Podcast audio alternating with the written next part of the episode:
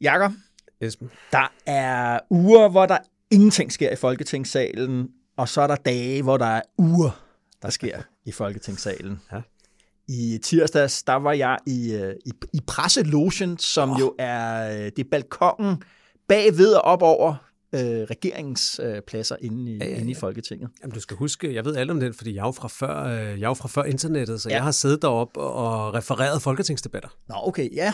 Det altså, man gjorde den slags. Den er jo, øh, den plejer at være tom øh, i dag. Faktisk var det, øh, Janne, Janne Jørgensen, han lavede sådan en morsomhed på Twitter, hvor han tog et billede af presselogen, hvor vi alle sammen sad deroppe, og der var fyldt. Og der var jo det her med, at øh, det var, det var jo til tredje behandling af Stor Bededag. Ja. Og oppositionen, deloppositionen, enhedslisten, havde ophævet øh, det, der hedder clearingsaftalerne.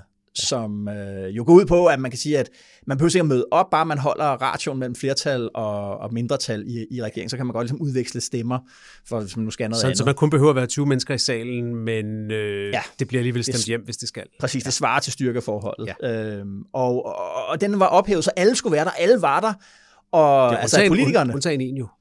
Undtagen en. Ja, Ja, Lykke var der ikke. Lars Lykke var clearet, han var i Indien. Ja, ja, der var en, altså, men rigtigt, Mette Frederiksen var der, Varme var der, hele oppositionen, alle var der, og øh, Elisabeth Svane, politikens, øh, jeg sad ved siden af hende deroppe, og hun sagde, det er jo ligesom, der er faktisk der er mere gang i den her, end der er til en åbningsdebat, sagde hun. Øh, nå, men så tog Janne Jørgensen et billede, og skrev, at øh, journalisterne måtte have misforstået det med clearingsreglerne, for det var- betød kun, at, at det var politikerne, der skulle være der, ikke, ikke journalisterne. Så atypisk er det i dag, at, ja. øh, at der er fyldt derop. Ja.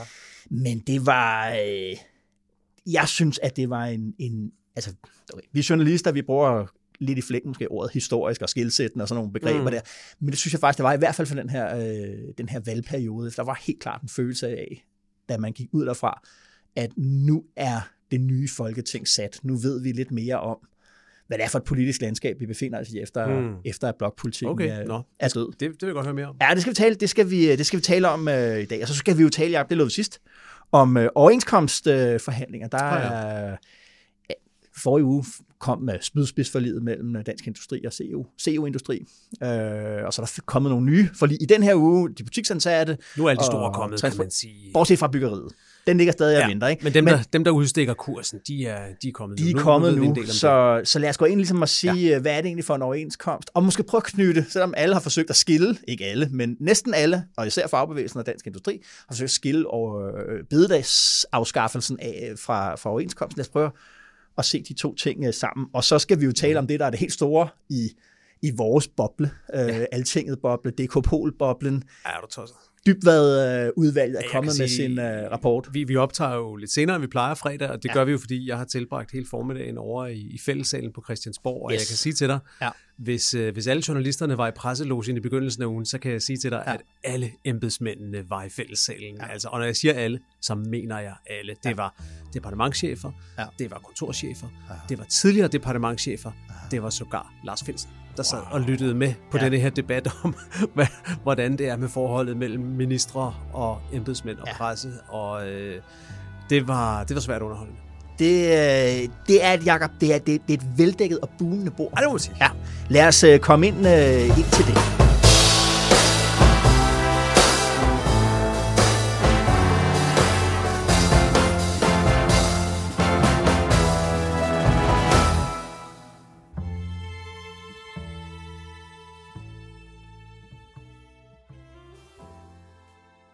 Fluen på væggen, Jacob. Øh, På hvilken, øh, på hvilken hvid væg har du været en, en knap synlig sort prik i den her uge? Jamen her i øh, begyndelsen af ugen var jeg faktisk øh, på en øh, tur til London sammen med nogle andre journalister mm. over på sådan en øh, slags studietur i London, og der hvor jeg egentlig godt ville have været flue på væggen, det var et andet sted i London, end der hvor jeg var, Ja. nemlig øh, hjemme hos øh, Boris Johnson. Aha.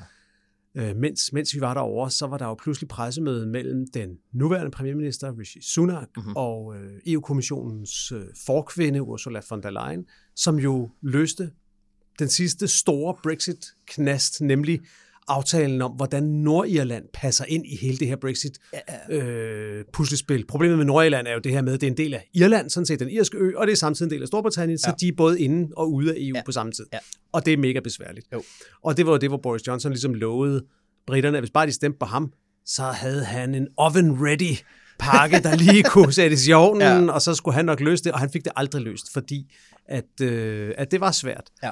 Og der har Rishi Sunak, altså nu øh, den nuværende premierminister, optrådt lidt mindre øh, storskrydende, lidt mindre hoven måske end Boris Johnson. Han har til gengæld også fået nogle indrømmelser af, af EU den anden vej. De er ret symbolske, men måske vigtige for ham. Det er sådan noget som for eksempel, at, at hvis man rejser med hund mellem Storbritannien og Nordirland, Ja. så skal man ikke have et hundepas. Okay. Det skal man faktisk ellers, hvis man rejser ind og ud Ja, er af klart, EU med en hund. Og det kan jo virke helt latterligt, men for mange Ja, ja, ja. almindelige mennesker kan sådan, noget, sådan en dagligdags irritation som et hundepas jo være en reel nok ting. Ja. Den har han fået, okay. nogle andre små ting. Så nu har de fået den der aftale, Ja. og jeg vil egentlig godt se, hvordan, øh, hvordan der så ud hjemme hos Boris. Mig bekendt har han stadigvæk ikke rigtig kommenteret det. Nej. Altså, fordi det er jo et nederlag for Ja. ja. Boris Johnsons populistiske fløj af Ja. det konservative parti, mm-hmm. at man rent faktisk begynder at lave pragmatiske aftaler, Og og, ikke holder konfliktniveauet oppe. hele den der, altså det der altså vi talte sindssygt meget om det der med, hvordan at Brexit havde lammet britisk mm. Politik, og det der med ligesom at forsøge at komme, komme videre derfra, er jo ligesom sådan en fælles øh, opgave. Ja. Mm, Okay. Og så var der et, et guddommeligt klip med Rishi Sunak, øh, som jeg også delte på Twitter, hvor han så rejser til Nordjylland straks for at prøve at overbevise dem om, at aftalen er god. Hans problem er jo et af dem, at hvis han skal have den her igennem det britiske parlament, så er han sandsynligvis nødt til at få opbakning fra det parti, der hedder DUP, ja. som er det store nordirske parti. Ja. Hvis ikke de bakker op i parlamentet, så har han ikke stemmerne, medmindre han får Labour med og selvfølgelig. Det, og det er dem, der er, de er unionister, det, Det- det vil sige, det er dem i Nordland, der gerne vil tilhøre Storbritannien. Unionistpartiet, lige ja. præcis dem, der godt vil tilhøre. Hvis ikke han får dem med, så har han sandsynligvis ikke et flertal, i hvert fald ikke uden Labour. Aha. Så han rejser til Nordjylland for at sælge den her aftale, og så står han og holder en taler, hvor han siger til Nordjylland, det her, det er jo fantastisk, det I får. Altså, der er ingen andre, der får det, I får. I får adgang både til hele det europæiske marked og til hele det britiske marked. Only you guys, only you guys. Ingen andre har det, og hvor ja. Man sidder og tænker, nej. Ja. Altså undtagen, at for et par år siden havde Ja. hele Storbritannien jo den unikke position. Det var det, I havde ligesom. Ja, ja, ja, ja. Så øh, det var, det var lidt ironisk mm-hmm. øh, sjovt. Okay. Okay. Og spændende at se, om det nu løser sig lidt op, og om, om der er et eller andet comeback for det ellers så hervede konservative parti i Storbritannien. Ja. Nå, det var det. Hvor vil du gerne have været henne? Jamen, jeg vil gerne, jeg vil gerne være på øh, væggen nu nærmest. Ja. Og her øh, i, i weekenden øh, henover i, øh, i DBU-regi. Altså Øh, Dansk Boldspil Union. Dansk Boldspilunion. Der er topmøde øh, mellem de forskellige ledere, og i går der kunne Ekstrabladet fortælle en virkelig interessant historie, synes jeg, øh, ja. om hvad kan man sige, benhård magtkamp i civilsamfundet. Øh, benhård magtkamp i, i DBU. Øh, bredde, de står selvfølgelig for breddedelen af, af, af, dansk fodbold. Ja. Åbenbart har DBU bredde ligget brak det seneste år, fordi tre af de seks regionale dele af DBU bredde, øh, af København, Lolland Falster og Bornholm, de har boykottet bestyrelsesarbejdet Nå. Fordi de er utilfredse med formanden øh, for DBU Bredde. Han hedder, han hedder Bent Clausen, og han er også formand for DBU Jylland, og næstformand i hele, i hele, i hele DBU. Hvad, hvad, hvad går deres uenighed ud på? Ja, altså det er de, de, de andre regionale enheder der, øh, København og Lolland Falster og Bornholm, de føler sig, at de bliver kørt over. Øh, hvad det nærmere består i, er jeg ikke sådan helt øh, klar over, men det er jo selvfølgelig, okay. Det må være fordeling af ressourcer og muligheder og Ja. alt sådan noget der, ikke? Hvor der bliver bygget lækre træningsbaner og sådan Alt sådan noget der. Ikke? Og ham der, Ben Clausen, han er selvfølgelig en, en enormt magtfuld person, mm. lige pludselig i, ja. Ja. i, i, i DBU, og så for at løse det problem med, at de ikke vil have, de vil ikke have ham som formand der DBU Bredde, så har Jesper Møller, som er DBU-formand i det hele taget, han forsøger at lave en mo- model, hvor ham der ikke både kan være formand for Jylland og øh, for, for hele DBU Bredde. Og jeg vil bare gerne, jeg vil gerne se, hvordan den der diskussion fungerer, og jeg vil gerne se ligesom, det her det er jo politik, øh, der bliver udkæmpet, ikke langs partipolitiske linjer, men, men, øh, men sådan, øh, det, det vidner for meget om det der, men når vi taler om civilsamfundet, Jacob, så taler vi jo rigtig ofte sådan lidt rosenrødt om det, som om, at det er bare de gode øh, viljer, mm. de rene hjerters, øh, mm. du ved, det er der fællesskabet er, det er det Danmark, sådan, vi, mm. de frivillige foreninger, der er sådan en billede af, at der ikke også er magtkamp, at der ikke også er politik, at der ikke også er knappe ressourcer, der skal slås ja. om. Og, øh, og det synes jeg nogle gange, vi skal have med. Vi dyrker jo rigtig meget øh, civilsamfund her på Altinget, ja. og den der ved, ved at der, politik, når man så får det der politik, det er sådan noget ind på Christiansborg, det er der, de skændes, så kunne de ikke bare holde op med det at gøre, ligesom du ved, nej, nej, der er, når der er nok mennesker samlet om et eller andet, så er der politik, og det vil jeg gerne se. Ja, jeg vil gerne se, hvad det går ud på, og selvfølgelig også, fordi det lægger til øh, historien om DBU, som jo for et par år siden jo kunne gå på vandet, og alt var rigtigt, mm. og Kasper Julemand og værdierne og sådan noget. Ja. Og nu er det en organisation, der på mange måder åbenbart er, i, er lidt i krise. Nå, mega spændende. DKPol er Altingets ugenlige podcast, der udkommer hver fredag. Brug den som del af din analyse af politik og samfund. abonner på DK Pol, hvor du hører dine andre podcasts. Jakob, hvad tror du egentlig, der sker med den der tradition for, for videre der torsdag, torsdag aften nu? Hvad, Den hvad holder ved. Den holder ved. Den holder ved? Ja. Det gør vi lige meget ved. Ja, det tror jeg. Jeg elsker jo den der træ. Jeg Altså, det bliver jo det. det nye, altså, det bliver jo det nye stearinlys i vinduerne. Ja, klart nok. Men altså, Ej, det, ej, det, det gør det selvfølgelig ikke, men altså, fordi jeg tror, at her de første par år vil det blive ledsaget af masser af Twitter- og Facebook-snak Ja, ja, ja, om, ja. at det også, og Oh.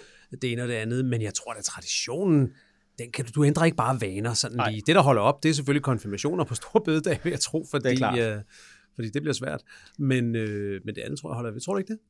Ja, det håber jeg, fordi altså, jeg elsker det. Jeg elsker det der med at sidde og spise krydderboller og holde ja. kaffeslapperas om aftenen der, og appelsinmarmelade. Altså, jeg elsker det. Jeg Mm. elsker det simpelthen. Og det, er- så derfor så håber jeg, jeg vil selvfølgelig gøre mit for, at det bliver ved, men jeg tror, jeg tænker på det der med, jamen, når der ikke årsagen ligesom, Det er jo trods, trods alt op til dig selv, kan Ja, man sige. Så, jo, jo. så langt har regeringen ikke strukket den endnu, Nej, at der men- er forbud mod ma- appelsinmarmelade. men det er ligesom med det der med den der normeffekt, som Finansministeriet øh, argumenterer med. Altså mm. det der med, at grund til, at det slår igennem på arbejdsudbuddet og afskaffe øh, bededag, det er, fordi vi godt kan lide at holde fri sammen. Mm. Og derfor kan vi også godt lide at gå på arbejde på samme tidspunkt, øh, så vi ligesom er koordineret socialt mm. med hinanden. Og det er jo det der med, Nå, men vi skal jo egentlig på arbejde, så hvorfor sidde og spise, øh, hvorfor sidde, hvorfor sidde og spise luksuskrydderboller øh, en eller anden tilfældig torsdag? Ja, Ja. Det, ja. Nå, men, men, men, men det grund til, at jeg spørger jer, det er jo fordi, at, at øh, her i tirsdag, der blev det endegyldigt stemt igennem, at, øh, at, øh, at bidedag blev fjernet. Og det var det, den der tredje behandling, jeg startede med øh, at fortælle om. Ja, du skal fortælle noget mere. Det lød som en sjov dag i Ja, men det interessante her var jo ikke, om det blev stemt igennem eller ikke blev stemt. Nej, det, stod, det vidste vi godt. Det stod klart. Før de radikale også ligesom havde sagt, at vi er med der, så var der ligesom... Det,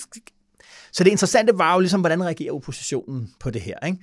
Og de havde skarplærte våben med, men regeringen behøvede ikke engang at dukke sig for kuglerne eller øh, undvige øh, knivstikkeriet eller noget, fordi oppositionen gik i opløsning, Jacob. Den blev en, en vognborg der i starten af, af året, øh, da det der ultimatum, der regeringen sagde, man kan kun øh, være med i forsvarsforlidet, Ikke? Ja. øh, hvis man vil afskaffe bededag og med ja. på den. Ikke? Så fik de lavet deres, øh, deres samlede opposition på ni partier der, og den blev så til otte efter radikale, som sagde, at vi, det, vi, vi, ikke, vi gider ikke at sige, at det skal udskydes til efter næste valg og sådan noget. Mm. Men nu overfaldt de øh, hinanden på, øh, på, på, på, krydser, på krydser tværs. Jeg, du kan lige prøve, prøve lige at høre det her, øh, mm. det her lydklip en gang. Det undrer mig, at SF ikke tør at smide sine mandater ind i puljen for at få en folkeafstemning om det her. Ordføreren?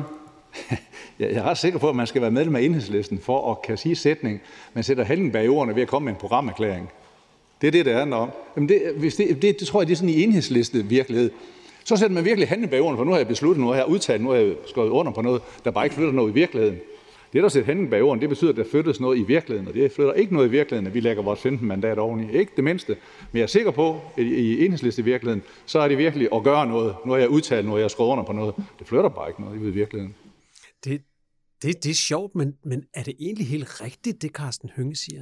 Øh, SF's øh, argument var jo, at der var ikke noget øh, flertal. Man kunne ikke komme hen til noget flertal. Det, de diskuterede, er jo, om man skulle lave den der begæring om en øh, folkeafstemning, og der skulle kun 60 mandater til, før at det ville blive udskrevet, og øh, det, det var der ikke flertal Men nu, må du, nu må du hjælpe mig med at forstå det, men som, som jeg læste referaterne af debatten, Ja. så sker der jo det undervejs, at Inger Støjberg faktisk melder sig med på holdet og siger, okay, jeg skal nok skrive under på det papir, ja, så skidt da. Og efter hun gør det, Ja. Kunne der så ikke være de 60, hvis SF også havde gjort Nej, det? nej, så skulle de jo de skulle stadig have, Nå, have, okay. have LA øh, Okay. med ind over der, ikke? Og, og vidste også, at det konservative folk. Altså, det var virkelig okay. derude. Ikke? Da, det, den der begæring var jo et reelt stykke papir i A3-format, som øh, enhedslisten især øh, paraderede rundt derinde med underskrifter på, og ville man skrive under og alt det der. Det er selvfølgelig klart, øh, SF mener ikke, og det siger øh, hvad det hedder, Carsten Hønge også, vi, de mente ikke, at det her, altså de var bange for den præcedens, det ville sætte, hvis man, ja. hvis man satte det her til, til folkeafstemning. Det ville simpelthen ophæve øh, det repræsentative demokrati inde i, inde i, inde i Folketinget. Lige præcis, ikke? men det var derfor, jeg stussede over ja. Det argument, som Hønge bruger i lydklippet, fordi ja. Der bruger han jo ikke det principielle argument. Der siger han bare, det Ja. vil ikke gøre nogen forskel. Nej, præcis. Og det, det var altså... Så det er et farligt argument, fordi den dag, det så gør en forskel, så... Ja, ja, men bortset fra, at han havde begge argumenter øh, derinde. Men det interessante her var sådan set egentlig mere, hvad skal man sige, øh, Øh, enhedslisten, der går hårdt til, til, til SF. Enhedslisten har jo kørt en hæftig kampagne de sidste to måneder omkring det her med afskaffelsen af Store Bededag. De er også det eneste parti, der øh, ganske vist kun på, på Twitter via Søren Søndergaard har, har sådan blandet OK-forhandlingerne direkte øh, sådan sammen med afskaffelsen af, af, ja. af bededag og sådan. Ikke? Og, og, og, og så er Carsten Hønges svar, ikke? som ligesom er enhedslisten, er en, altså det er sådan en teori, det er en teori, det er en teoretisk er, diskussion med, med nogle, hvor man udtaler nogle ja. paroler og ja. kommer med en fælles erklæring og sådan noget. Nu har de stået og talt sammen her på, på vores egen lille maskineri. Du har ret, øh, selvfølgelig. Det, ja. det er, altså, selv hvis SF var gået med, så var de nået op på 55 det mandater i Folketinget, ja. så der vil stadig mangle fem ja. for at have, have flertal for ja. folkeafstemning. Ja. Det var, og, og det her med, at, at Inger Støjberg lige pludselig siger der fra talerstolen, at vi er faktisk øh, med på at, at, at, at støtte en folkeafstemning, så går DF'erne hårdt til hende med det samme.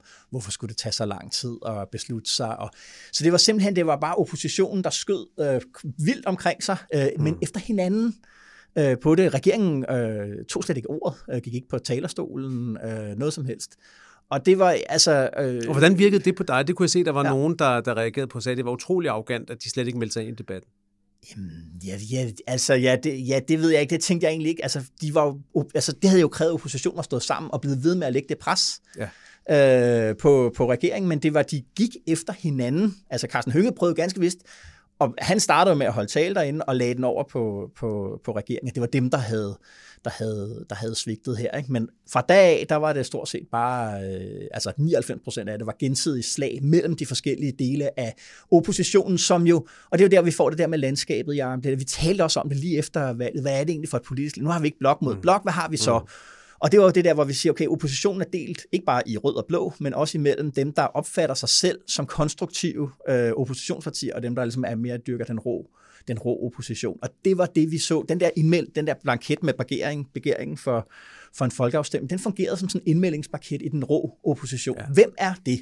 Ja. Hvem er det, der ligesom er klar til ligesom at tage den helt derud, hvor vi udskriver ja. en folkeafstemning på en enkelt beslutning? Og hvem er ikke? Og, og man kan sige, formateringen af det flertal er jo vigtig, fordi vi startede med at have, som du selv sagde, der hvor, der hvor regeringen gjorde det til, til adgangsbillet til forsvarsforligsforhandlinger, ja. der startede vi med at have ni partier, alle partier uden for regeringen, der ja. stod sammen.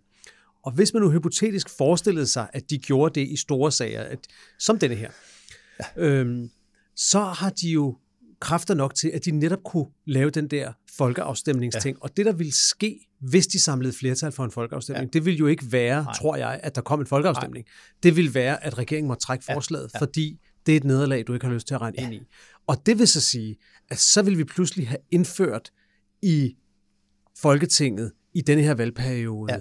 en slags en slags vetoret mm-hmm. for et stort nok mindretal, ja. at kunne du samle 60 imod et ja. forslag, så har du faktisk blokerende mindretal, ja. sådan noget som vi kender fra det amerikanske mm-hmm. øh, politiske system. Ja. Det havde jo haft enorm betydning, hvis det der blokerende mindretal ja. havde været en faktor, som regeringen hele tiden skulle tage højde for. Men det er det så ikke. Det er det ikke, og, og det vil jo ultimativt sige, det skulle du have gjort to-tre gange, så var der blevet skrevet valg.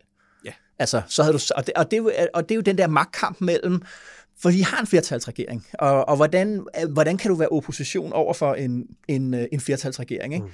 Og, øh, og, og det har jo været diskussionen her, ikke? Altså, hvordan, det har vi simpelthen ikke vant til, det har vi jo talt om øh, en del gange. Ikke? Og, og, og, og det, der bare bliver tydeligt her, det er jo, at magten der omkring øh, SVM-regeringen, det, altså det forholder partierne sig stadig mere sådan enkeltvis til. De radikale var de første, der hoppede ud og sagde, prøv lige at høre, øh, øh, vi går jo ind både for øh, afskaffelsen af bededag, og vi går ind for fremrykning af forsvaret. Vi går faktisk ind på begge dele af det der kryds.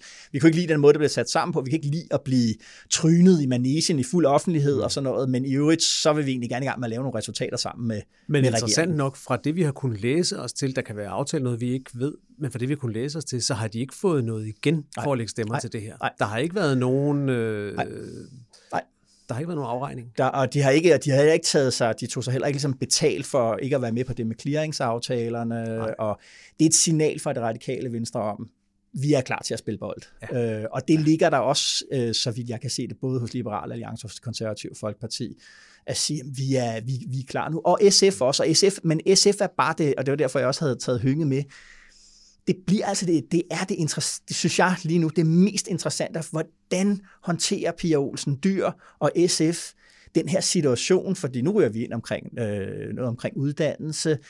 Hun vil jo gerne indflydelsen, hun ville jo gerne have været med i den her regering. Øh, altså, hvordan håndterer hun det her med, hvad, hvad er det egentlig for en plads, der er mellem Socialdemokratiet og Enhedslisten? Mm. Altså er det en selvstændig plads? Kan man holde den? Kan man holde skansen? Nu har hun fået, hun har fået en masse øh, øh, nye stemmer i meningsmålingerne, kan man sige. Ikke? Men hvordan gør hun det? Vil hun stadig bibeholde det væsentlige del af den strategi, SF har haft under hele hendes ledelse, tæt på Socialdemokratiet. Altså, hvor tæt kan du være på Socialdemokratiet, hvis de bevæger sig ind mod midten, ikke? Det synes jeg er, det er altså en af de der ting, der bliver interessante, fordi ja. vi kommer til at se øh, enhedslisten, som bliver gjort her de sidste par uger, gå ekstremt hårdt til, mm. til SF. Og det er ikke bare folketingsmedlemmerne, Jacob, ja. det er partiansatte, ja. Ja. som går meget, synes jeg, altså meget hissigt, meget tæt på kroppen af Pia Olsen Dyr. Det er et kæmpe pres, og meget, meget interessant drama. Og hvis øh, indtil vi får Pia Olsen Dyrs eget svar på det, og ser, hvad der sker, så hvis man skulle give et bud, så vil jeg sige, at jeg tror, at hendes strategi og hendes linje har i hvert fald stadigvæk denne her folketingsperiode med sig, mm-hmm. fordi at det er så uklart for alle, på hvilke præmisser skal næste valgkamp udkæmpes, ja. og hvad er status efter næste valg? Der Præcis. er jo stadigvæk den tilbagefaldsmulighed for Præcis. Mette Frederiksen, at hvis ikke denne her flertalsregering kan gendannes af den ene eller den anden grund, Præcis. jamen så kan hun lave flertal ja. med nogle af sine, ja. af sine gamle allierede, og der står SF først i rækken. Så jeg kan ikke se denne her strategi løbe tør for benzin fra SF endnu, men en til valgperiode, ja så bliver, begynder det måske at blive svært. Ja, og så er det også bare det der med at se, hvordan at, altså, hvor meget konflikt det vil give på, på, på ja. Jeg har en interviewaftale her senere i marts med Pia Olsen Dyr, så, ja. og der er klart, der er jo det, jeg spørger hende om.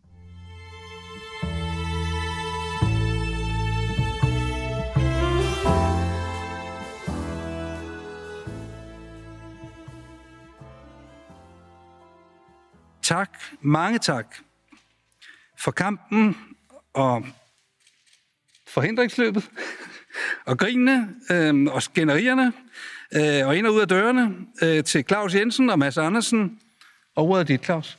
Ja, ordet er dit, Claus. Det var en, en synligt øh, og hørbart bevæget DI-boss Lars Sandal, der den 19. februar præsenterede det der spydspecifikt øh, forlig på overenskomsterne inde i Industriens Hus. Ja. Jeg kan godt lide det klip der. Jeg synes, det var... Jeg synes, det var... Det, det, det var der et eller andet over, det sagde noget om mange ting. Altså, det er jo, vi ser nogle gange politikere blive, blive øh, berørt, men det er ikke så tit. Altså, vi kan huske Christian Jensen, da han ja. måtte afgive posten i, i Venstre, var, han, var han forståeligt berørt, men det er ikke så tit, vi ser det i toppolitik og i toppen af erhvervsliv og organisationer og sådan noget der. Og her, han er, han er rørt, og det siger dels noget om, synes jeg, at Lars Sandal er en ny figur i toppen af det i forhold til nogle af de folk, vi har haft. Han mm. er øh, uden at forklare det eller sige noget som helst dårligt om nogle af hans forgængere, så han, virker han på mig som en meget helt menneske. Ja. Og et menneske med, øh, med meget, øh, som, som, som står ret dybt i de værdier, han egentlig står mm. for, og som øh, tror ret meget på det, og derfor, derfor lader han sig altså rive lidt med heraf, ja. at de har lavet en aftale, som i hans øjne virkelig er god og vigtig. Ja. Og, det, øh, og dyr ja. som han, øh, han også øh, og sagde under, ja, ja, ja. undervejs. Jeg tror ikke, han, men, men jeg tror, ikke, jeg tror ikke, han var ved at græde, fordi at den var blevet så dyr for dem. Jeg tror mere, det var, fordi han synes, det var en god aftale. Ja, ja, og så har det selvfølgelig været, det er jo, han, han indgik jo øh, også for lige i 2020 under corona, ja. øh, det vi helt glemt, men der var, det var jo helt særlige omstændigheder. Det her, det var en, det her det var som han, den første normale øh, overenskomst, der skal laves i, øh, i og som var som den sværeste i mange, mange årtier, ja. inklusive i det her program, af mig selv i hvert fald, ja, ikke som du også har sagt ja, men jeg har i hvert fald stået og sagt, at det her, det blev bare det sværeste, og det må man sige, det har sikkert også været svært i forhandlingsbordet. Han sagde jo også, at de havde råbt og skændtes og gået ind og ud af dørene, men den kom altså i hus, og mm. tror jeg, med mindre besvær end mange, inklusiv jeg selv, havde forudset. Ja, og det, altså, det, når du taler med kilder, både det ene sted og det andet sted, øh, det er selvfølgelig klart, når man indgår aftale, så synes man jo, den er god, eller så skal man skal, de skal ud og anbefale et, et, et ja over i fagbevægelsen, men jeg, jeg, jeg, jeg køber sådan set, når jeg sidder og kigger på, på, på, hvad det er, der er opnået, så køber jeg, at, at det her, det er en, en rigtig god aftale, for især for, for medlemmerne af, af fagbevægelsen. Altså, der er, den er toårig øh, overenskomsten, der er lønstigninger på 4% om året, øh, i sådan grundlag, altså sådan, kan man sige, sådan basis Og derudover så er der jo lagt ned, at, at de lokale for, lønforhandlinger, der, der følger efter, altså alle de overenskomster, der følger efter den her, der kan man lægge endnu mere øh, oveni, og det mm. kommer sådan, og det, det, der er kommet på transporten, og det der er kommet for de butiksansatte, der kommer du op på lønstigninger på mellem 10,5 og 11,5 procent over, over to år. Ja. Og transporten er god at tage udgangspunkt i, fordi den er på det, der hedder normallønsområdet. Det betyder, hvis man skal forenkle det lidt, at det er en af de aftaler, hvor man ikke skal ud og forhandle det sidste hjem lokalt. Så der kan man mm. faktisk kigge ned i aftalen ja. og sige, ja. hvor meget er det så? Ja. Og der er det nemlig, jeg tror, 11 procent ja. over to år, ja. hvor de cirka syv af dem, det er mere i løn, ja. og de cirka fire af dem, de er delt op på 2 procent mere i pension mm-hmm. fra arbejdsgiverne. Ja og 2% i det, der hedder en fritvalgspulje, ja. hvor medarbejderne altså får mulighed for at bruge 2% af lønsummen til enten at holde lidt mere fri, eller til at spare lidt mere op til pension, ja. eller til at få lidt mere udbetalt Præcis. i, i, i løn. Og det, det, man har kunnet se i, i mediedækningen af det, det har jo været nogle chauffører, mm. nogle lagerarbejdere, nogle butiksansatte, mm. som har været ude og sige, ja. det ville da have været ret med noget mere, men, men det er ret godt det her. Det, det, er, egentlig, det. det er egentlig godt. Og det, man skal huske på, Jacob, ikke, det er, at altså, fagbevægelsens uh, claim to fame, er selvfølgelig en masse på arbejdsvilkår og sådan noget, det er også det, men det er real løn fremgang over tid. Det skal selvfølgelig sige, at den her øh, lønstigning, de får nu, jo ikke, det bliver aldrig til en real lønsfremgang set inden for den her toårige periode på grund af, på grund af inflation, men den lukker det meste af, af, i hvert fald det gab, man kan forudse. Det bliver selvfølgelig et spørgsmål om, hvordan den inflation mm. så udvikler sig, ja. men den lukker det meste af gabet, og det tror jeg bare, at the end of the day, når der skal stemme som det her, så tror jeg, det er det, der, der fylder noget hos, øh, hos folk. De har job, beskæftigelsen er høj, der er store problem det sidste øh, års tid, der har været, kan jeg betale mine, mine regninger, kan jeg blive boende, kan jeg have det liv, jeg har, øh, kan jeg fortsætte det. Det, det, bliver, det, bliver, det, bliver leveret, øh, det bliver leveret her. Og så, og så synes jeg bare, altså når nu timingen oven købet er så sammenfaldende, som tilfældet er, ja. så er det jo forbløffende, at øh, jeg har ikke set det sammenkædet nogen som helst steder. Altså jeg har set en dækning af overenskomstaftalerne, mm. der er lavet. Jeg har set dækningen af ja. tredje behandlingen af Stor Bededag. Ja. Men jeg har ikke rigtig set nogen kæde de to ting sammen. Og der synes jeg, mm. det taler lidt tilbage til det, vi talte om med, med, med enhedslisten, der ja. står og, og, og håner SF lidt og ja. siger, I, I gider ikke gøre noget, når I endelig kan, så, ja. så vil I faktisk ikke gøre noget. Ja. Og der kan man sige, de unge vil sige spejl, men det, det udtryk tror jeg ikke, jeg er for gammel til. Men enhedslisten ja. har jo et kæmpe håndtag her for at gå ud virkelig og ja. sætte rav i gaden. Ja. Hvis de gik ud og lavede en fuldtonet kampagne ja. imod overenskomstaftalen og sagde, ja. venner, det her det skal I ikke sige ja til. I har fået frastjålet en bededag, den er ikke blevet kompenseret i overenskomstaftalen. Det er ikke godt nok. Nej. Tilbage til bordet. Mm. Det ville have stor genklang, tror jeg, hos mange mennesker, hvis de gjorde det, mm. hvis de sendte deres topfolk ud og gøre det. Men det har de valgt ikke at gøre, mm. og det viser, at selv for enhedslisten mm. er der altså en grænse for, hvor meget man vil gå ud og stille sig uden for, hvad skal man sige, det gode selskab. Det er jo stadigvæk, øh, hvad kan man sige, juryen er stadig ude på det der. Ja. Øh, du fordi tror det, er jo, det kan ske? Eller? Jamen, altså, det er jo i hvert fald nu er afstemningen, altså nu kommer det ud til medlemmerne, de skal stemme, øh, de stemmer digitalt øh, ja. om sådan noget, øh, frygten både i fagbevægelsen og i DI, det er jo netop, hvad enhedslisten, ikke så meget Folketingsgruppen ja. gør direkte, men hvad det der faglige landsudvalg, som ligesom jo er, altså det er jo organiseret medarbejdere rundt omkring ja. i fagbevægelse. De øh, står rundt meget stærkt i 3F. Og ja, står meget stærkt i 3F, ja. super stærkt i byggeriet. Ja. Øh, hvad gør de nu? Øh, og det er jo, altså, du ved, det er jo på Facebook-grupperne ude omkring, som er jo er, ikke er officielle fora. Øh, hvad sker der der? Øh, det frygter det her, man Det her slag øh, bliver ikke vundet i, i TV-avisen og i 22-nyhederne på, på TV2. Nej. Det bliver vundet i Facebook-grupper. Ja, det gør det. Og det er jo det, der er chokket fra 17. Det var det, man opdagede i, i 2017. Hov, vi har ikke styr på, hvad der egentlig foregår øh, på, på, på sociale medier, på Facebook, omkring diskussionen af øh, over, overenskomsten. Tror, tror du så, at fagbevægelsen har det denne her gang? Øh, jeg ved, der bliver arbejdet øh, meget mere intensivt med at være til stede i diskussionerne. Det er jo ikke, ikke skænderier. Det handler meget om at være til stede med oplysninger om, prøv at høre, sådan her ser aftalen faktisk ud, og blande sig, være til stede også på, på, på topniveau. Der var en meget sjov sådan udveksling, nu nævnte Søren Søndergaard fra Enhedslisten før. Da, da det her forlig, vi, hvor vi spillede lydklippet kom, der var han ude at sige, at det her det var jo slet ikke godt nok. Altså, der var jo ikke noget, øh, ja. der var, det, altså, det var alt for dårligt på lønsiden. Og der sad øh, Hugo Handels øh, øh, forhandler der, Simon Tøren, øh, han var der med det samme på Søren Søndergaard, udlagde teksten og, og gik direkte imod ham, og beskeden øh, mellem, mellem linjerne i det tweet var, øh, hold dig væk. Øh, ja. og, øh, og, og altså apropos for de butiksansatte, altså de har jo også fået, altså det er jo en, en, en vigtig ting der, som kan være interessant at holde øje med, det er jo, hvad, mm at øh, de har fået fjernet de der 0-time kontrakter, som betyder, at du kan blive ansat på en kontrakt, men ikke på et garanteret timeantal. Går du under 8 timer, så, er du ikke, så har du mistet, så har du ikke nogen rettigheder. Du kan, du ved, øh, løn under sygdom, alt sådan noget der. Det er også blevet fjernet nu. Så altså, øh, igen, altså, at fagvæsen føler også, at de virkelig har fået noget her. Så samlet set en rigtig god uge for, for regeringen. Øh, fagbevægelsen og, og arbejdsmarkedets parter øh, optræder ansvarligt, fjerner knaster, ja. og store bededag bliver afskaffet, sådan som de ønsker og det, altså, det, er jo, det, det har været, jeg har haft en pointe, som jeg har, sådan, har prøvet den af på Twitter og andre steder for at se, hvad er reaktionen også, ikke? Og det er at sige, måske, altså alle har gjort alt for at adskille alle de her ting, ja. bededag og overenskomst, men jeg synes, at man skal se det samlet, som sådan en, en uformel trepart, og uformel betyder her, der er ikke noget, der er blevet aftalt i nogen korridorer, der er ikke nogen, der har, der er ikke en, en, en, en hemmelig øh, deal, der er blevet lavet under bordet. Men det, der er foregået her, det er, at, at alle har ageret øh, med forståelse for hinanden ja. øh, inden for et fælles mål. Sådan lidt ligesom, du ved, øh, uden at jeg er jazz-ekspert virkelig, øh, men du ved, øh, der kan du også sidde og spille hver din øh, melodilinje, der til sammen bliver en, en, øh, en, en, en fjerde. Ikke? Og, og det, der er pointen her, synes jeg, det er, at Altså, regeringen har brug for at lave et arbejdsudbud, for at udvide råderummet, og arbejdsgiverne har, de har råbt og skrevet de sidste mange år på at få et, et udvidet arbejdsudbud. Og det regeringen jo også signaleret med bededagsafskaffelsen, det er, at der kommer mere øh, på, på udbud. Så det har de lovet arbejdsgiveren. Det har gjort det lettere, tror jeg, for arbejdsgiveren, som siger, vi nød, de vidste os godt, vi er nødt til at betale her.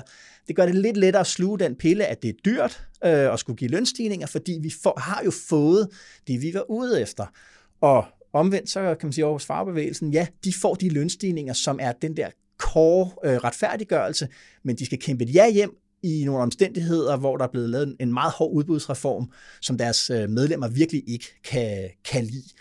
Men til sammen så, så er alle parter, synes jeg, lykkedes med, med noget inden for en, en, en fælles forståelse, der handler om dansk konkurrenceevne, øh, produktivitet, øh, fra, fra, fra, job, eller fra lønfest til jobfest, mm. alle de der ting, som, øh, som har været den moderne trepartsinstitutions øh, hvad det hedder, øh, måde at, at, at fungere på her. Og det synes jeg, det synes jeg næsten, der kan være noget smukt over. Så ja, jeg kan godt mærke, du, du står og bliver lidt rørt faktisk. Ja, jeg bliver fascineret af at se, hvordan de der kræfter ja. i samfundet kan ja. agere i, ja. øh, kan agere sammen. Ikke? Det, øh, det taler jo noget om det, som vi måske skal tale om lige om lidt, nemlig om, øh, om hvordan det egentlig står til med det danske samfund. Altså, er det ved at brænde sammen, eller går det egentlig meget.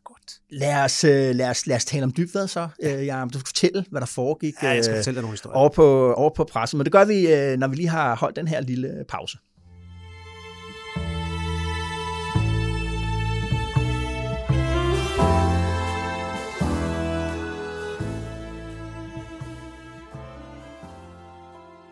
Alright, Jacob. Øh, som du sagde, vi optager sent. Øh, den her podcast kommer også sent ud, fordi at øh, du har været på ægte arbejde, nemlig ja. øh, hvad det hedder, at følge med i et pressemøde over på Christiansborg. Fortæl lige, hvad der foregår. Ja, det er jo ikke et pressemøde, sådan set. Det var en hel konference ja. fra 9 til 13 øh, i det, der hedder Fællessalen på, på Christiansborg. Ja.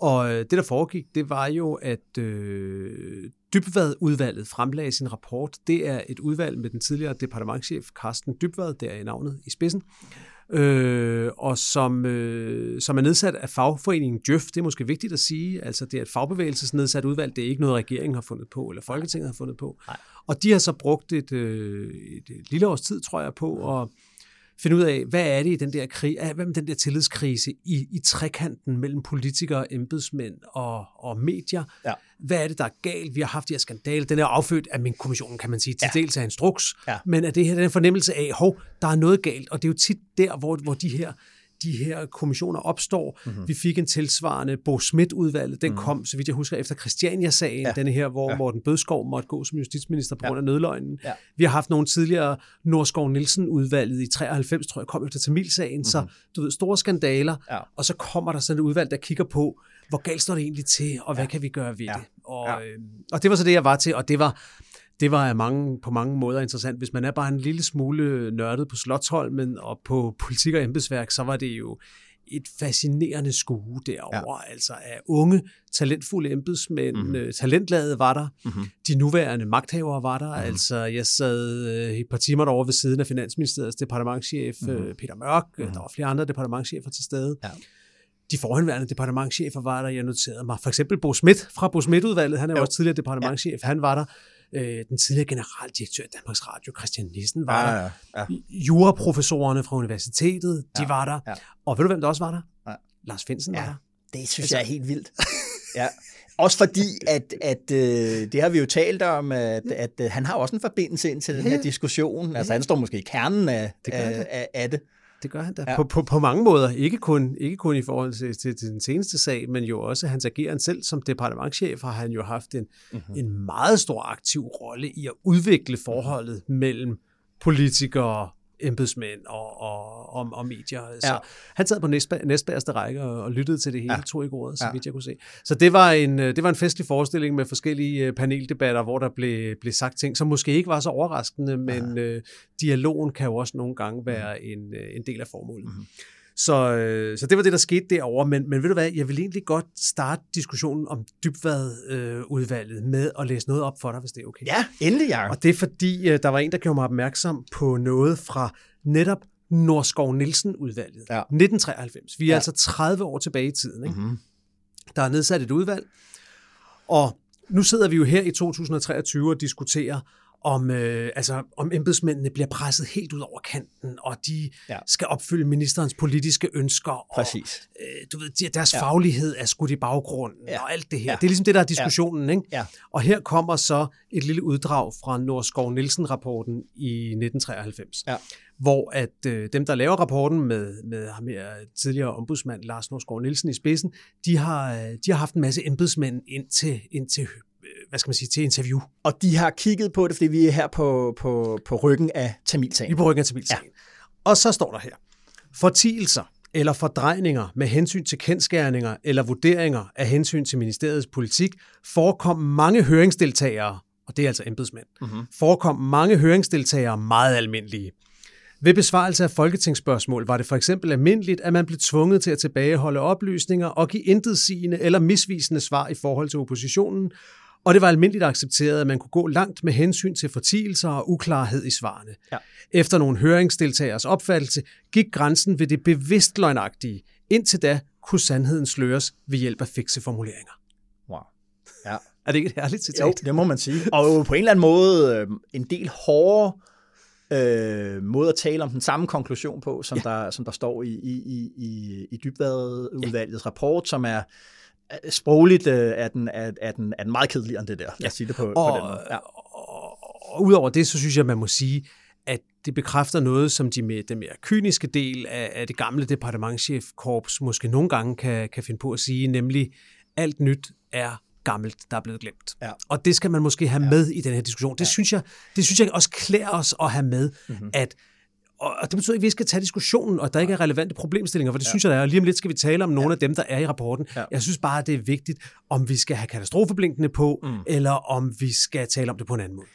Den måde, som, øh, som øh, rapporten fra Dybvadudvalget udtrykker det på, den, den, den siger det sådan her. Udvalgets undersøgelser viser, at der ifølge embedsværket fra politisk side er stigende efterspørgsel på politisk, politisk taktisk rådgivning, og at der i praksis kan være udfordringer med grænserne mellem øh, indholdsmæssig faglig rådgivning og den politisk-taktiske øh, rådgivning. Øh, den viser, at der er kommet en ubalance mellem, mellem de to dele. Ja. ja. Og, øh, og, og, og det kommer øh, udvalget jo så med en, øh, med en række anbefalinger på, hvad man skal gøre ved. Ja. Og, og når jeg læser dem, så, så slår det mig lidt, synes jeg, hvor meget påvirket det er, især måske Mink-sagen. Jeg synes, at nogle af, nogle af forslagene er jo faktisk, når man læser dem, kommer jo til at virke mere som om, at det handler om, at man skal kunne opklare, hvem der har skylden, når det går galt, Ja. end egentlig at forhindre, at det går galt. Ja. Og det, det, så det, det synes jeg egentlig er lidt underligt, når man tænker over det, fordi Ja. ja. vi har haft en minksag, vi har haft en instrukssag, Ja. men det generelle billede på Christiansborg på Slottsholmen er jo ikke, at der bliver lovgivet i en, i en, i en pøl af, af, af, af lovovertrædelser, og, og du ved, altså, det, det er undtagelsen, ikke også? Men, mm. men et af forslagene, det er jo det her med, at inden der bliver truffet beslutninger i regeringen, så skal der ligesom være et ark, hvor man skal sætte ned eller sætte kryds, om det nu er lovligt eller ikke lovligt, det man gør. Ja. Og det, det, det kan godt undre mig egentlig, at en tidligere departementchef i statsministeriet har skrevet under på sådan noget, fordi, Ja. fordi det skaber jo et billede af, Ja. ja. at der ikke er en bevidsthed i dag om, om man træffer lovlige beslutninger. Nej. Og det, det, det, det tror jeg simpelthen ikke, der er ret mange, der kan genkende. Nej, det virker også som sådan en... Øh, det, ja, altså det, det, det, det står jo nærmest foreslået som om, at, at, at der er sådan en fast word-skabelon, man skal bruge, når man skal lave indstillinger, ja. som det hedder. Altså, hvad, hvad, synes et ministerium om, om en sag, og hvad kan man gøre? Ja. At der så også ligesom skal være en fast boks, foreslår man, ja.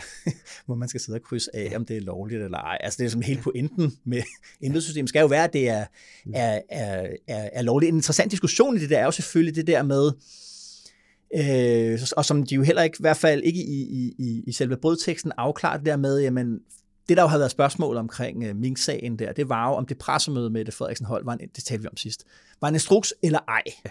Øh, man kan jo sige, at dybvadudvalget gør jo Mink-kommissionens konklusioner lidt til sine egne. Den lægger dem i hvert fald til grund for sin undersøgelse, ligesom at det var groft vidledende, og det fungerede som en, en ulovlig instruks. Det har Thomas Rørdam jo så sidenhen sagt i sagen om mm. Torgild Fod, at det var det ikke. Ja. Øh, nå, men det der i hvert fald er pointen, det er spørgsmålet om det der med, jamen skal, skal, det, skal, skal lovgrundlaget være i orden, før man melder en politisk beslutning ud i offentligheden? Mm. Øh, den diskussion synes jeg faktisk ikke, at, at, at rapporten egentlig kommer ind på at tage stilling og siger, at man, offentligheden skal heller ikke have noget at vide, øh, eller skal ikke informere om noget, der ikke er lovligt. Øh, og det var jo en af diskussionerne, der var dengang med, omkring det pressemøde, at der er egentlig masser af politiske beslutninger, der bliver taget, og så afklarer man lovgrundlaget bagefter, og så bliver det så stemt øh, i, i, igennem. Det, den diskussion synes jeg faktisk ikke, at de så tager tager op egentlig. I, man må øh, næsten tro, at det er fordi, at, at denne, her, denne her korrektion til minkrapporten, kan ja. man kalde den, må være kommet så sent, at de ikke kan have noget at få den med. Fordi det er rigtigt, at det fremstår, det fremstår som om, de løser, øh, ja. løser et problem, som måske ja. næsten ikke findes. Der er et andet eksempel, synes jeg, er et af forslagene, det er, at der skal nedsættes flere øh, flere faglige, øh, kyndige udvalg, når der ja. bliver truffet beslutninger. Ja. Og så nævner dybvadudvalget selv hmm. epidemikommissionen under corona som, som et eksempel på det, og så sidder man og tænker, jamen Ja. Det vil sige, de gør det jo sådan set allerede, ja. så, men de mener så måske, at de skal gøre det mere, og på den måde er det, øh, er det, er det, er det måske også en afspejling af det, vi startede med at snakke om, at, at, øh, at det er måske ikke et hus, der står i brand, og der var jo hvis jeg må sige en til sjov, synes jeg, anekdote jo, jo. Fra, fra, fra konferencen derovre. Det starter jo med, at statsministeren holder tale. Mm. Og hvis der er en ting, vi ved med Mette Frederiksen, så er det jo, at hun er god til at få øje på kriser. Mm. Der er inflationskrise, der er Ukrainekrise, der er velfærdskrise, der er klimakrise. Altså, der er jo ja. kriser over det hele. Ja, Men hun ja. kommer simpelthen ind til Slottholmens fineste her og starter med at sige, er der krise her på Slottholmen? Og mm. svarer selv, Nej, ja. det er der ikke. Så der er altså et sted, hvor der ikke er krise. Det er på okay. Slottholmen. Ja, det er jo næsten en nyhed værd. Det er der en nyhed ja. i sig selv. Men jeg, det, altså, hvis vi går ind på det der spørgsmål om embedsværket, der, der føler sig presset. Selvom du kan sige, okay, det har, det har jo åbenbart ikke kun været, det er kun noget, der er nu, det har vi også været for 30 år siden. Men alligevel, der er nogle øh, udvalg, der har fået Rambøl til at undersøge det ja. øh, for sig. Der er nogle synes jeg alligevel bemærkelsesværdige tal i det. Ikke? 50 procent af øh, det adspurgte embedsværk øh, siger, at det kan være svært at levere, og jeg citerer nu, rådgivning og bistand på et højt fagligt niveau, og samtidig lojal varetage ministerens politisk-taktiske ønsker. Mere end 40 procent angiver, at det, kan, at det er udfordrende at efterleve centrale pligter i Kodex 7, altså embedsmændenes mm. øh, regelbog der, øh, på tidspunkter, hvor man betjener ministeren under stort øh, tidspres øh, også. Ikke? Øh, der, bliver lagt vægt, altså, der bliver lagt vægt på fra embedsværket selv, at de føler sig, mm. de føler sig presset, ja. og det, det synes jeg stadigvæk, det bliver vi jo nødt til, ligesom, og den diskussion bliver yes. vi nødt til at gå ind i. Det, synes jeg, det, det mest interessante ved dybere det er nogle af de der tal i den der undersøgelse, ja. lægger frem, for de viser, de ting, du siger, de viser, at embedsmændene føler sig presset. Der er ret mange af dem, som faktisk siger, at de jævnligt ikke taler sandt. Ja. Altså apropos citatet ja. fra, fra 1993, jeg tror, det er hver femte, der siger, at de faktisk ikke altid taler sandt, hvilket mm-hmm. jo på en måde er ret opsigtsvækkende. Mm-hmm. Og øh, der er også nogle ret, øh, ret nedslående tal for deres tillid til mediernes måde at dække det her på. Og, sådan ja. noget. og der synes jeg, der er to ting at sige. Det mm-hmm. ene, det er, at igen, Dybvad-rapporten, den viser også noget af det, som måske, måske er et internt slagsmål i Djøf, som man skal være opmærksom på, mellem betjener Djøf lederne, cheferne i det offentlige, ja. eller deres menige medlemmer. Ja. Fordi fokus her, synes jeg, i Dybvad-rapporten, ja. hvor der er jo en tidligere topchef, der står i spidsen, mm-hmm. det er meget på cheferne, synes jeg. Det ja, er helt vildt. At så skal, der, de foreslår jo for eksempel, at øh, at uh, topchefer i det offentlige skal ansættes på tjenestemandsvilkår, ligesom i gamle dage, fordi ja. så er de sikre i ansættelsen, hvis de en dag skulle risikere at sige ministeren imod, så de ikke risikerer at blive fyret bagefter. Det synes jeg, altså, det, da jeg læste det, altså jeg fik oprullet her, ikke, altså, hvor, at der er en, en, en, en, en minoritet, men dog alligevel en del, der siger det der med, at vi, har, vi ikke altid vi overholder loven, vi dækker over egne fejl. Øh, altså, det, det giver et billede af, okay, at et eller andet er der galt. Det kan godt være, at det ikke er, er ved at bryde sammen, men noget er der galt. Svaret på og det, jeg synes, altså, det er vigtigt at holde, øje, at holde sig for øje, at det her Djøf, der har nedsat det, det her, ja. det er, at der skal bedre ansættelsesvilkår for toplaget i centraladministration. Det er faktisk et, altså ud over alle de der med boksen, der skal krydses af, så det er substantielt øh, svar, de giver at sige, at hvis ens karriere er i risiko, så er det sværere mm. at holde loven. Ja. Og det, jeg deler lidt, jeg ved, ikke, jeg ved ikke, om jeg er lige så farvet, som du er, men jeg deler din, din undren over det, og jeg synes i hvert fald, at dybværdrapporten her måske så efterlader de tilsyneladende mange mere menige djøffere ja. lidt i stikken, ja. som jo rejser hånden her og siger, hey, vi synes, det er svært, vi ved ikke, hvad vi skal gøre, I kommer og hjælp os, men det har de ikke rigtig nogen bud på, men, hvordan de skal hjælpe. Ja, eller svaret er, at normer er sådan trickle down fra toppen. Altså, at hvis øh, cheferne agerer mm. opportunt, lad os sige ja. det sådan, karriereopportunt i forhold til, til embedsmændenes generelle dyder, jamen så følger, så følger de fuldmægtige bagefter dem med ind i det, så det, de lærer, at det er så åbenbart ja. øh, sådan, øh, man gør. Og så har de et forslag om, at hvis folketingsmedlemmerne også vil være rare, være med at stille så mange spørgsmål, for det ja. lægger også stort pres på de menige embedsmænd, ja. så de har sådan nogle forslag. Men det er den ene ting. Men hvis man så skal, skal der, der, der synes jeg måske, ja, at, at, at at, Jeff svigter deres egne medlemmer en lille smule egentlig i den her rapport. Men ja. så et par ting, der blev sagt derovre, som jeg synes er værd at notere. Så Christian Vettelbo, tidligere departementchef i, i Indrigsministeriet, direktør i, i KL, han sagde, jo jo, men altså, embedsfolk har jo heller ikke altid ret. Så han sagde, det der med, når embedsfolk siger, at de nogle gange føler, at de bliver mm. udfordret på deres faglighed, så sagde han, det kan jo godt være sandt, men det er jo ikke nødvendigvis et problem.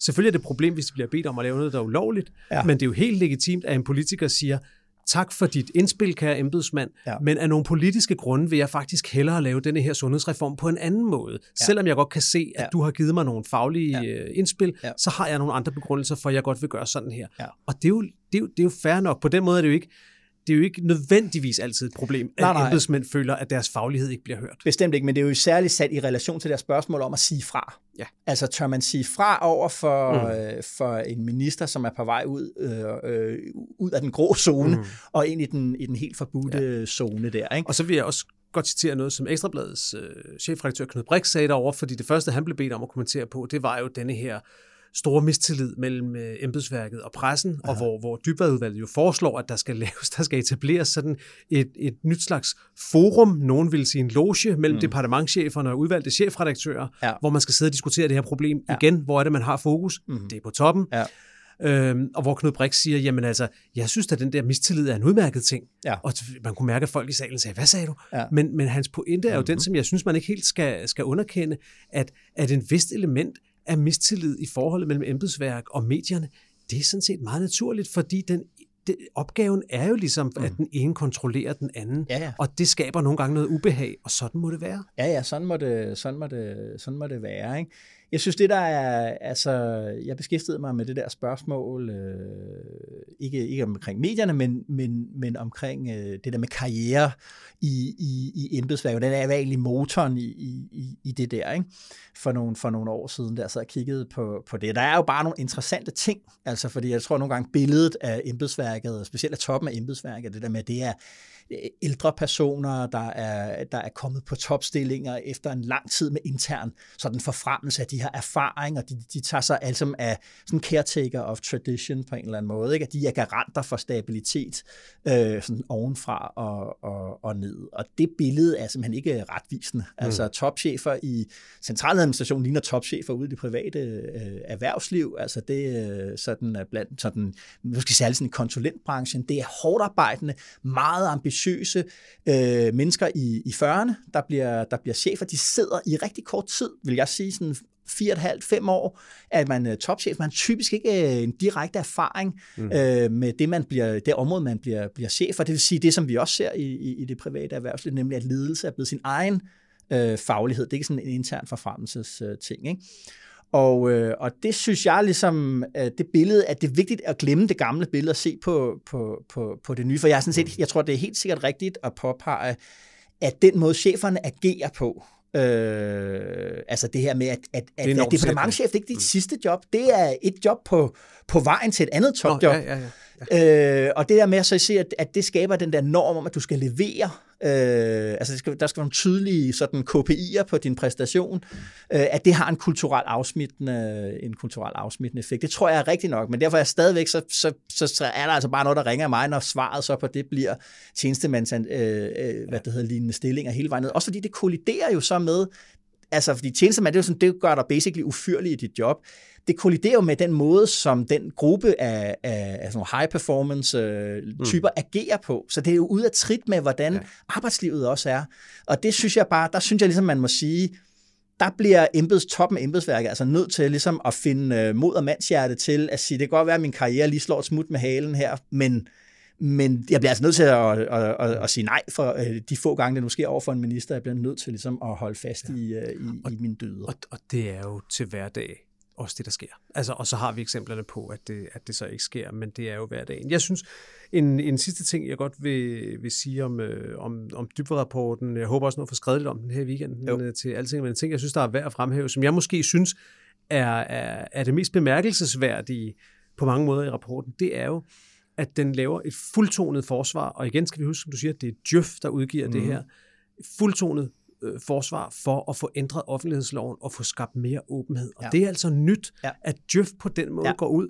Og der sidder to chefredaktører i udvalget, Christian Madsen fra øh, Fire Medier mm. og Mette Østergaard fra Berlingske. Mm-hmm. Øhm, og, øh, og der er det altså lykkedes dem sammen med, tror jeg, lobbyarbejde fra, fra Journalistforbundet, mm-hmm. måske Danske Medier og mhm. andre, at få Djøf overbevist om, at vi har altså fælles interesse her. Så samtidig med, at rapporten tegner et billede af, at der er stor mistillid ja. mellem embedsmænd og medier, ja. så er man altså nu gået sammen om at sige, en del af løsningen på det, det er faktisk mere åbenhed, ikke mm-hmm. mindre åbenhed. Ja. Det synes jeg er enormt markant, mm-hmm. at man nu har det budskab, der hedder, hvis I vil have bedre arbejdsvilkår som embedsmænd, hvis vi skal have bedre pressedækning af det, der foregår, ja. så er det nødt til at ske i mere åbenhed. Og det synes jeg spiller bolden over til det tredje led, som jo ikke fyldt så meget, hverken i, i Djøf-udvalgets sammensætning eller i, på konferencen i dag, nemlig det politiske led til at ja. sige, hvad så politikere? Ja. Altså, er I klar, er I klar til, til den del ja. af løsningen selv? Og det er jo altså, altså, man sige, det, er det helt store greb, der kom med den nye offentligheds, den offentlighedslov, vi har i dag, det er jo, at du har ikke ret til agtindsigt i ting, der foregår internt i departementet, altså over på, altså du kan jo, fra det... departementet og ud og mellem styrelser og departement, ja, men der er større mulighed for at undtage ting for ja. agtindsigt. Og som den helt store er, undtagelse, som bliver diskuteret, det er den, der hedder ministerbetjeningsreglen, ja. og den betyder, at hvis, uh, uanset om det kommer direkte fra departementet eller ned fra en af styrelserne, ja. at hvis et dokument eller en oplysning er et led i betjeningen af ministeren i forberedelsen af et lovforslag, ja. så behøver de ikke give agtindsigt i Nej. det. Og politikernes argument er, vi er nødt til at kunne have et lukket rum, mm-hmm. hvor der kommer forskellige indspil fra embedsmændene, ja. også nogen, som måske er lidt øh, til den skæve side, eller lidt ja. vilde, ja. for at vi ligesom kan vurdere dem, inden vi så tager stilling. Ja. Og hvis der bliver givet agtindsigt i det hele vejen igennem, ja så kan vi aldrig lave politik, mm. for så bliver det afsporet hele tiden, for så henter oppositionen det der papir, og så begynder de at sige, se hvad regeringen vil, se hvad regeringen ja, vil, og så ja, ja. er det helt afsporet. Ja. Det kan man øh, have meget øh, forståelse og sympati for det, for det synspunkt, men som den tidligere minister Carsten Lauritsen også sagde over på Jeff-konferencen, mm-hmm. så er der jo i hvert fald en oplagte løsning, der hedder, at når et lovforslag så er vedtaget, mm-hmm. så må den ministerbetjeningsundtagelse jo så ophøre, ja. fordi det er jo ligesom et led i ja. det at være et åbent demokrati, ja. at man skal kunne ja. vide, hvad beslutningsgrundlaget ja. har, har været undervejs. Så mm-hmm. den, den diskussion bliver spændende at se, om den, om den tager et nyt mm-hmm. skridt op. Det har, jeg har selv siddet det, der hedder Ytringsfrihedskommissionen for nogle år siden, den anbefalede præcis det samme. Det kan jeg sige, det kom der ikke mange, det kom der ikke meget handling ud af. Men nu, nu træder Jeff og i princippet altså ja. øh, embedsværket ind på banen og siger, at vi ønsker os det også. Det er spændende, synes jeg. Sidste krølle på, på, på den der hale, Jakob, det er jo øh, at diskutere det, der er særligt ved, Danmark, ved det danske embedsværk, det der med, det er partipolitisk neutralt, og det vil sige, det, fortsæt, det, det er kontinuiteten. Det er det samme embedsværk, der betjener en socialdemokratisk ledet regering som en, som en borgerlig ledet regering. Og det er jo derfor, når vi så diskuterer det der med det politiske pres på embedsfolk, det her med øh, den faglige juridiske lovgivning over for den politisk-taktiske rådgivning, det er jo selvfølgelig at sige, skal vi skille de to ting mere ad, så vi får det et mere sådan øh, et system, som landet har i Sverige, øh, altså med politiske kabinetter rundt omkring ministeren, der sidder og udvikler politik og politiske forslag, og selvfølgelig også har den politiske sådan, interessevaretagelse, den politiske kamp øh, for øje, og så øh, en, en, en, et sidekontor ved siden af, hvor man sidder og holder øje med, om loven øh, bliver, bliver, uh. bliver holdt. Og der synes ja. jeg jo, der er noget interessant i hele den her øh, dybvad øh, udvalgsrapport, fordi uh Fordi de siger i, i rapporten, at det spørgsmål, det dukker jo op, når vi diskuterer det her med, om, om, om embedsværket er trængt. Men det, bevidst, det vil vi ikke svare på, for det, så skal vi lave nogle undersøgelser, og det ligger ligesom uden for, uden for ressort, siger de. Mm. Øh, og det mærkelige ved det er så bare, at... Øh, at øh, Christian Vendelbo og Jakob Jensen, som, øh, to som, tidligere departementchefer, to tidligere som departementchefer, præcis, øh, de går ud i Berlingske Tidene, øh, som led i, øh, rapporten bliver udgivet, og, og skriver deres eget, sådan, øh, man må stadig forstå, at de skriver på vegne af, af udvalget, så skriver de alligevel, i udvalget er vi enige om, at vi i Danmark ikke skal kopiere den svenske model. Så var man i den officielle rapport til, det har vi simpelthen ikke taget stilling til, fordi det kræver for meget øh, og ligger uden for, for rækkevidde, mm. så går man ind øh, i, på pressesiden og siger, at det vi har for øvrigt taget, taget stilling til. Jeg diskuterede det i dag med Christian Vendelbo ja, på, på Twitter, for at sige, men har I taget stilling, eller har I ikke taget stilling? Man kan vel, hvis man skal prøve og, hvis man skal prøve at anlægge en form for forståelse for hans synspunkt, så kan det vel være, at der ligger en stillingtagen i, at de ikke har forsøgt at udvikle den model, at vi har sagt, vi er ikke gået, vi er ikke gået ned ad den vej, eller sådan. Men, men, men ja, det er, det er til synligheden et paradoks, og det er jo jeg synes bare, at det, der er med det, det er, at den her diskussion bliver ved med at blive nævnt og udsat. Men, men der vil jeg sige, når, når man hører konferencen derovre, så er den ikke udsat. Mm. Så, er den, så er den aflyst. Ja. Altså fordi, at når du hører det over, mm. det er uanset om det er altså embedsmænd, om det er tidligere, eller om det er nuværende, ja. om det er eksperterne, mm. så er der ikke nogen, der står og anbefaler den model med de politiske kabinetter. Den har ikke nogen, den har ikke nogen advokater men så er vi, ja, den har mig som advokat. så er vi bare tilbage ved det, at du starter med at sige, at i 93 havde vi det samme problem. For det er der, man kan sige, at det er ikke blevet værre, tingene er det samme.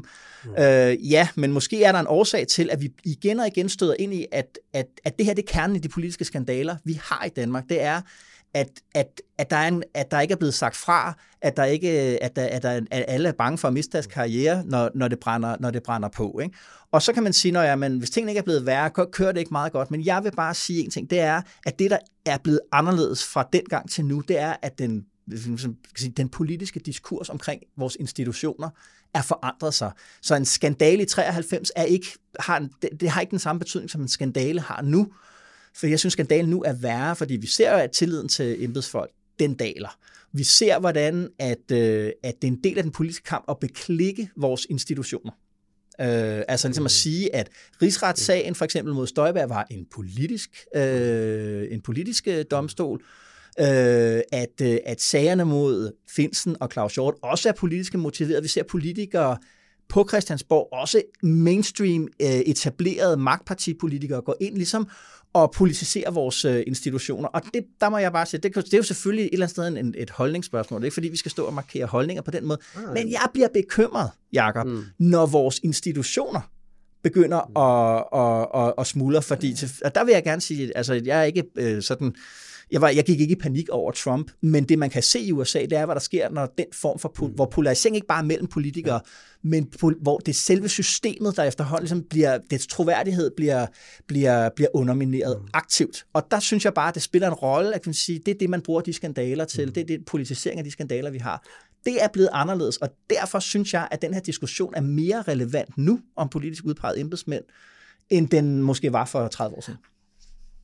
Ja, yeah hvis, det er meget fedt, når vi ikke er helt enige. Jeg, jeg, tror, jeg tror alligevel, jeg godt vil hælde lidt koldt vand på. Fordi hvis du begynder at læse, det gjorde jeg jo for øh, lang tid siden, et år eller halvandet siden, da jeg sad og lavede alle de der podcast om rigsretten. Ikke? Der sad jeg og læste op på de gamle rigsretssager. Også hvad der blev sagt i Folketinget ja. dengang. Ikke? Jo. Og ved du hvad? Det havde ikke meget og det havde ikke, det havde ikke meget at lade nutiden høre. Altså, Nej. der blev også sagt ret vilde ting ja. om, at der blev politiseret, og hvad der skete. Forskellen er sociale mediers evne til at forstærke det, mm-hmm. og hvor mange mennesker ude, helt almindelige mennesker, der sidder ude i landet, og nu ligesom også får en stemme ind i debatten, fordi de kan skrive noget på Facebook, mm-hmm. og de kan mhm. komme i kommentarspor, og vi kan mhm. se deres vrede i kommentarsporet mm-hmm. og sådan noget. Og det kan også godt være, at det får en snibbold-effekt, at det er sådan. Men jeg vil nok, jeg vil nok stille mig en lille smule tvivlende over for, hvor meget værre det egentlig er blevet. Vi ved også antallet, mængden af skandaler, har været nogenlunde konstant siden sidst i 70'erne, ja. da vi ligesom begyndte på ja. det med kommissionsdomstol. Det er nogenlunde konstant øh, antal, der kører. Mm-hmm. Og du kan sige Tamilsagen, der var en statsminister, der gik af, og der var også en rigsret. Så jeg ved godt, det der med ham, det er blevet meget værre. Mere er kommet frem i lyset, og det kan godt være, at det, det, øh, det giver noget mistillid på den korte bane, mm. men det kan også være, at det er med til, altså den der oprydning, som skandaler jo også er, ja, ja. og skandaler er jo også en slags rengøring, ja. kan jo også være med til på den lange bane at skabe noget tillid. Mm. Så Jeg tror, øh, jeg tror godt, jeg vil stille mig en lille smule på, så slemt er det heller ikke holdet der. Vi, uh, vi, den, uh, to be continued, Jacob. ja.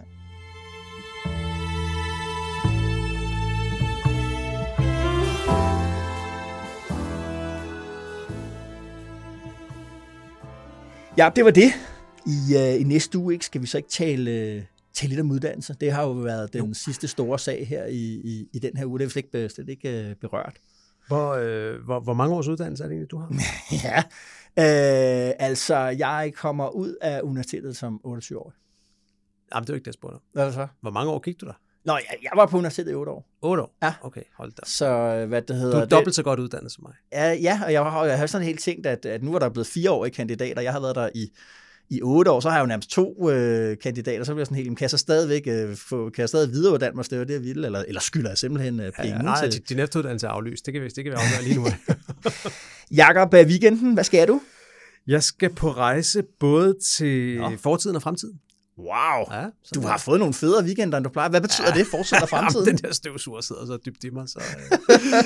altså, du har simpelthen fået bedre weekender, efter at du kom til at afsløre, at du skulle støvsuge. Ja. Det, går, det billede går ikke, så nu har du simpelthen oppet dig. Jeg bare støvsuge, jeg skulle ja. købe en støvsuger. Men lad os ikke vende tilbage til det. Nej. Jeg, skal, jeg skal til koncert med Savage Rose. Det må sige at være en rejse ind i fortiden. Det øh, forhåbentlig på en, øh, på en god måde. Ja. Jeg er meget stor beundrer af Anisette og hendes vedholdenhed på alle mulige ledere kanter. Ja. Øh, og så skal jeg til en øh, anden koncert søndag med nogen, som du med garanti aldrig har hørt om. Det har jeg ikke engang selv, men mm. med et meget ungt, øh, hvis nok svensk band, der hedder Girl Scout. Så de må sige sig repræsentere fremtiden. Hold da op, så, et liv du har. Ja, ja, ja. fuld af musik og koncerter. Det er okay. godt. Ja. Nå, fedt. Hvad skal du? Ja, mine unger kommer hjem, og det glæder mig simpelthen så meget til. Ja. Så, øh, og så er det jo den her Det er jo også en rejse ind i fremtiden. Ja, det er det. Og, øh, og, og så er det jo den her weekend en helt stor åbning på cykelsæsonen. På lørdag er der Strade Bianchi, de hvide veje, øh, grusveje i, øh, i, omkring Siena lørdag, ja. og Paris-Nice starter øh, søndag, så jeg skal be kanelsnegle og drikke kaffe og se cykelløb. Ej, det lyder hyggeligt. Ja. Fedt.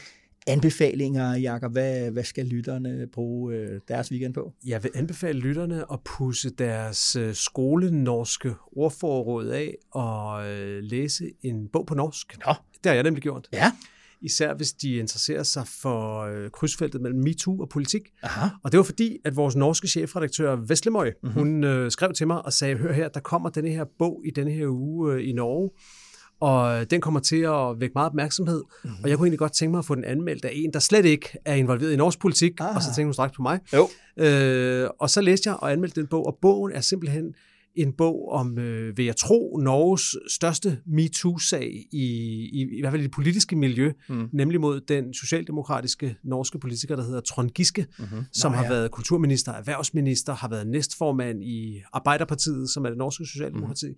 Jeg tror, jeg har været en, som man regnede med som en mulig kommende formand og statsminister, mm-hmm. men som for en 4-5 år siden bliver, bliver virvlet ind, altså hvis man kan sige det sådan, i nogle, i nogle MeToo-sager, og det hele kører efter nogle skemaer, som vi kender rigtig, rigtig godt fra Danmark med, øh, taler de sandt, de her kvinder, eller gør de ikke? Der bliver ved med at komme flere beretninger. Mm-hmm. Mange af beretningerne minder om noget, vi har hørt fra Danmark. Du mm-hmm. ved, unge kvinder, der bliver inviteret med hjem til en fest, og så viser det sig, at festen er kun ham og hende, og øh, så noget med, ja. altså, han er højtstående socialdemokrat øh, på 40-42 år, som øh, begynder at have affære med øh, unge socialdemokrater på 18-19 år. Du ved, mm. Der er en masse elementer, som vi ja. kender rigtig godt fra Danmark, og det er der også i mediedækning af det. Ja. Og der er simpelthen en forfatter, som har sat sig ned og rullet det hele op og mm. talt med ikke bare de kvinder, man kendte, men også mange af dem, man ikke kendte mm. i, øh, i hele det her forløb, mm. og har fået deres beretninger og har nedskrevet dem i en bog, der mm. hedder Varslerne på norsk. Mm. Det uh, betyder whistleblowerne på mm-hmm. engelsk. Mm-hmm. Jeg ved ikke, om vi har et dansk ord for det egentlig, men på norsk har det, mm-hmm. på norsk har de tit ord for de der ting. Ja. Whistleblowerne hedder den, varslerne, og det er en gennemført rystende bog, kan jeg godt sige dig. Okay. Altså de ting, der bliver beskrevet ja. der. Og man kan selvfølgelig sige, at det er partsindlæg, fordi det er de kvinder, der fortæller deres ja. historie igen. Men, men mængden er selvfølgelig... Øh, jeg vil sige, mængden af vidnesbyrd, ja. graden af enslydende fortællinger ja. i de vidnesbyrd, ja. og mængden af dokumentation i form af sms'er, e-mails og, og øh, vidnesbyrd fra ja. det tidspunkt, hvor det foregik på, ja. det til sammen gør, synes jeg, det har en enorm stor troværdighed. Man må sige, det, det ja. har nok noget for sig, at det her det er foregået ja. nogenlunde som beskrevet. Ja. Og, øh, og den har vagt en del opsigt i, i Norge, den bog, især fordi Trond Giske er nu ikke længere medlem af Stortinget. Han er heller ikke næstformand i Arbejderpartiet, mm. men han har taget en post som lokalformand oppe i området omkring øh, Trondheim, hvor han bor. Mm-hmm. Og den lokalafdeling har han i mellemtiden vokset til at være den suverænt største i hele Norge for Arbejderpartiet. Og derfor er han på en eller anden måde på ny en magtfaktor i partiet, som alle ved, man må regne med, fordi han repræsenterer et meget stort antal medlemmer deroppe. Så der er en eller anden form for comeback, der spørger, og nu kommer så den her bog, der siger, hvad var det egentlig, der skete. Ja. Og øh, ja, det er selvfølgelig norsk og politik, men det er, det er på en eller anden måde også, også bare samfundet i 2023 med, hvad var det, der skete med MeToo, hvordan var det, vi ja. håndterede det, og hvor meget har vi egentlig lært. Mm-hmm. Det, er, Spændende. det er interessant bog. Jeg mm. skrev en anmeldelse, man kan læse ind på den norske udgave af Altinget. Okay. Jeg håber også at få lavet en dansk version af den. Jeg kan, jeg kan sende ud, men jeg skal jo lige have oversat mit norske til, til, til dansk. Fedt.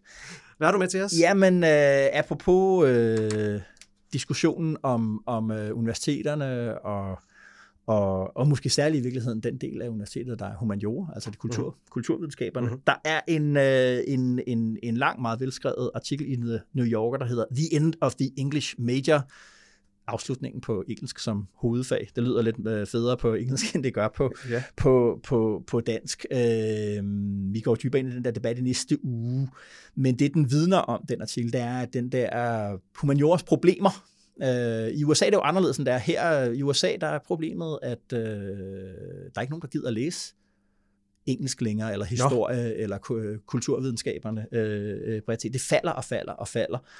Øh, og i stedet for så læser øh, de alle sammen øh, STEM-fagene, altså Science, Technology, Economics og Mathematics. Nå, men er det ikke det, øh, alle håber på også vil ske her? Og det er nemlig det, det, der sker i Danmark, det er, at man prøver fra politisk side at få færre til at, at, at, at være læse humaniora og flere over at, at være i, i de tekniske, øh, naturvidenskabelige mm-hmm. fag. Ikke?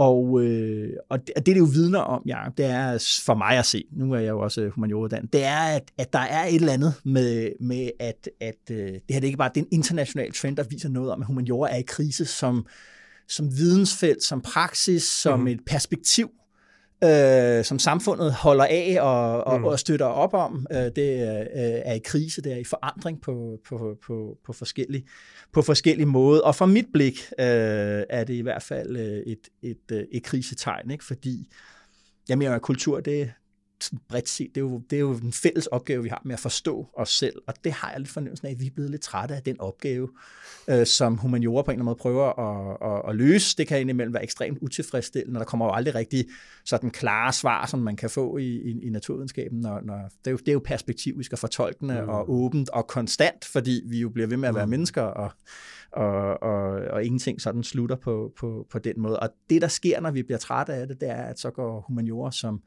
videnskab sådan i, i politisk betalingsdansning. Det er simpelthen svært ved at forklare, hvorfor skal det egentlig, hvorfor skal det egentlig være Hvad skal vi bruge det, det til? lyder som om, at øh, den artikel, du anbefaler der, det er en, øh, jeg skal nå at læse, inden vi skal snakke uddannelsesreform i næste uge. Den er, det er du ved, klassisk amerikansk øh, feature-journalistik, så den er ja. også bare dejlig at læse, og okay. interessante personer, okay. og øh, du ved, han rejser rundt, ham der har skrevet den til alle de der fede campus, de har over i, i USA. Nå, den dykker jeg ned i. Jakob, vi ses i næste uge. Husk studenterhugen. Oh ja. Øh, og til dig derude med DK Pol i ørerne, så lyttes vi også ved i næste uge. Tak fordi du lyttede med til denne episode af DK Pol, som Maja Sofie Simonsen redigerede, og hvor vi spillede klip fra TV2 og Folketinget. Mit navn er Esben Schøring. Jeg er politisk redaktør her på Altinget, og ønsker dig en god weekend og god vind.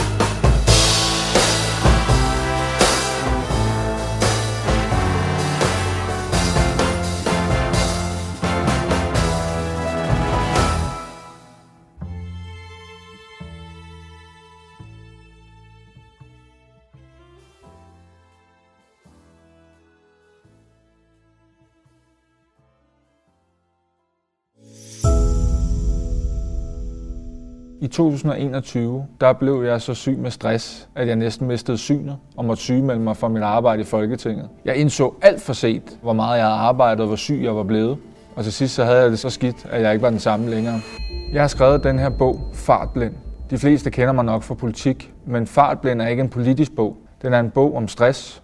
Du hørte Jakob Mark om sin anmelderroste bog Fartblind, som er ude nu.